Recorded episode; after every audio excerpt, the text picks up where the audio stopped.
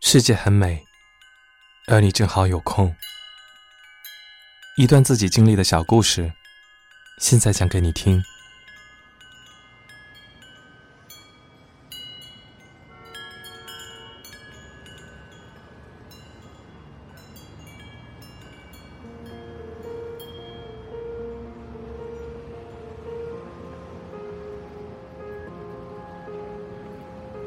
一年的时间过去了，人们依旧喜新厌旧，好的事物风靡一时，最后像是销声匿迹。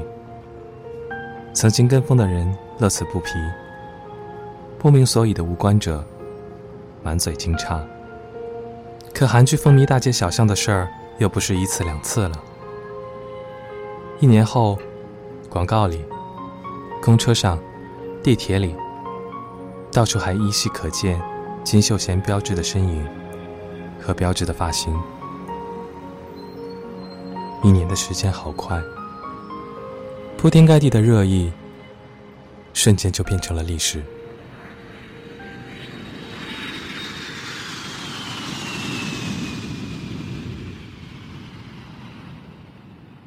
去年三月，我在成都进行着一次紧张的拍摄任务。来自星星的你还有几集更新才会到大结局，无论走到哪里都会有人热议，同行的朋友大呼受不了，说人怎么都能为了个韩剧疯成这样。当时的我只是说了一句，没有想到这么多年过去了，全智贤也不见老。我和朋友因工作之便入住了成都一间高档酒店，因为拍摄计划里也把这间特别的酒店列入其中。我的朋友身兼制片，公关事宜我不是很了解，只是每日劳累一天拍摄之余，可以好好享受一下优质的环境。第一天到达的时候，我对接待我的女生印象非常深刻，她应该是市场部或者是什么部门的人员。扎起的头发，精致淡雅的妆容，穿着制服，非常有礼貌客气地接待我，并热情地帮我拉着沉重的行李设备进入了电梯。电梯里，他问我：“你是摄影师吗？”我回答了句：“算吧。”他紧接着问：“那你最近有看《来自星星的你》吗？拍得很漂亮呢。”和一般的韩剧很不一样啊！当时我真的不知道怎么把话题接下去，很尴尬地说了一句：“啊，是吗？”然后我补了一句：“你倒是挺像韩剧里边的人呢。”他不好意思地笑了笑。安置好我居住的房间，这位韩剧女孩临走的时候还敦促我，有空的时候一定要看哟。看着他那一副善良无邪的眼神，我真是哭笑不得。几日的拍摄出出进进，时不时会在酒店的大厅碰到这位韩剧女孩，每次她都会给我一个可爱善意的笑脸，就差马上冲我紧接着来一句发嗲之类的韩语。拍摄进入最后一天，轮到这家酒店的部分，韩剧女孩和她满嘴做作 A B C 腔调的女领导一同跟随，他们很认真地在推荐哪里很漂亮，哪里可以拍之类的。韩剧女孩还很热心地帮我打下手，其实她笑起来真的很可爱。当时在我心里这么想的同时，她悄悄地过来问起我，这几天有重温看《来自星星的你》吗？这个话题我真的实在接不下去了。大家一起在餐厅就餐， A B C 腔调的女领导无意间和我的制片朋友聊起了时下流行的新兴现象，韩剧女孩顿时两眼冒光。我的朋友紧接着说了一句，我从不看韩剧。韩剧女孩立即补上一句，这个你一定要看，这部很不一样的。我实在憋不住笑了出来。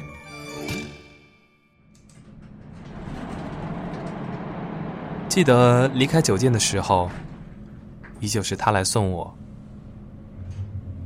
我们安静地等待电梯。这一次，他什么都没有说，在电梯的镜子中，给了我很好的机会，让我好好地端详他。我开始好奇，这样一个漂亮、喜欢韩剧的女孩，每天在这里工作是什么样的一个心情呢？她会不会在这个富丽堂皇的酒店对谁一见钟情？还是会在工作的时候开个小差，躲在某个有 WiFi 的地方，偷偷去看更新的《来自星星的你》？她把我送上车，她目送我离开。我回头，从后车窗看着他在酒店门口向我们挥手再见，依旧是一脸善意无邪的笑容。突然觉得那画面真的就像是在韩剧中呢。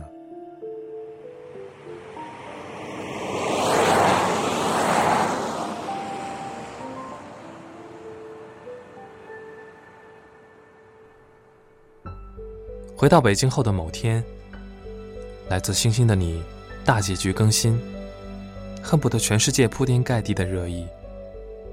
突然接到朋友的通知，两天后要我随同一起去采访来自星星的你的编剧之一，并提醒拜托我一定要提前做功课。这做功课的内容其实就是应了韩剧女孩的愿望，我要在两天之内补看完这全部的二十一集。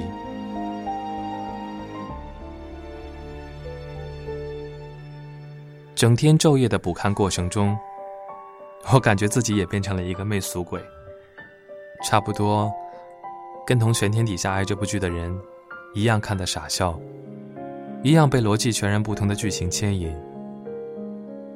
从专业技术上看，深深的被精良的设置制作和美术指导还要造型折服。其实我深知我们这样的国度就是拍不出来这样的作品。匆忙补看的过程中，一直会想起酒店里面那个韩剧女孩，想起她令人发笑的叮嘱和一脸善良笨拙的样子。她就像是韩剧里面不起眼的小配角，哦对，样子样子就和千颂伊的女助理非常的相似呢。采访进行得很顺利，翻译是会说流利中文的韩国女生。我和编剧先生笑着讲起，一个酒店工作的女生一直追着叮嘱我一定要看，为了采访您，算是完成了她的心愿。她开玩笑地说，如果按照剧情发展，你应该回去找她呢。当时我一脸尴尬的笑。她当时告诉我，写这样一个故事的出发点其实非常的简单，爱情本身就是那样纯真、直接、简单的东西，又好笑，又美好，又有那么多的波折。这部剧应该是满足了很多日常女生造梦的幻想而已。一个人为你跨越千年，为你痴迷，为你守候，为你牺牲的故事。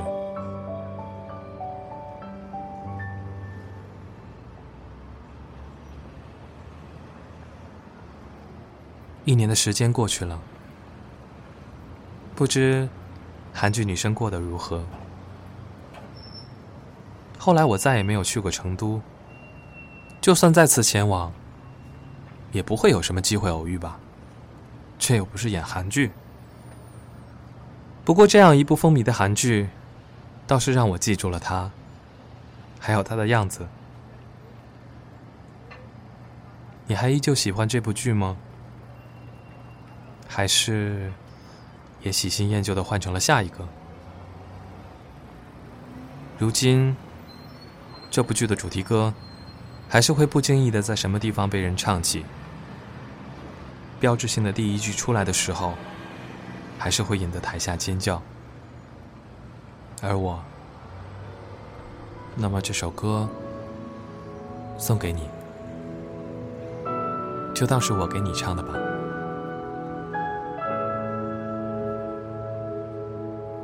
나 다시 허락한다면 그래 다시 볼 수 있다면 내 지난 기억 속에서 그 아픔 속에서 그래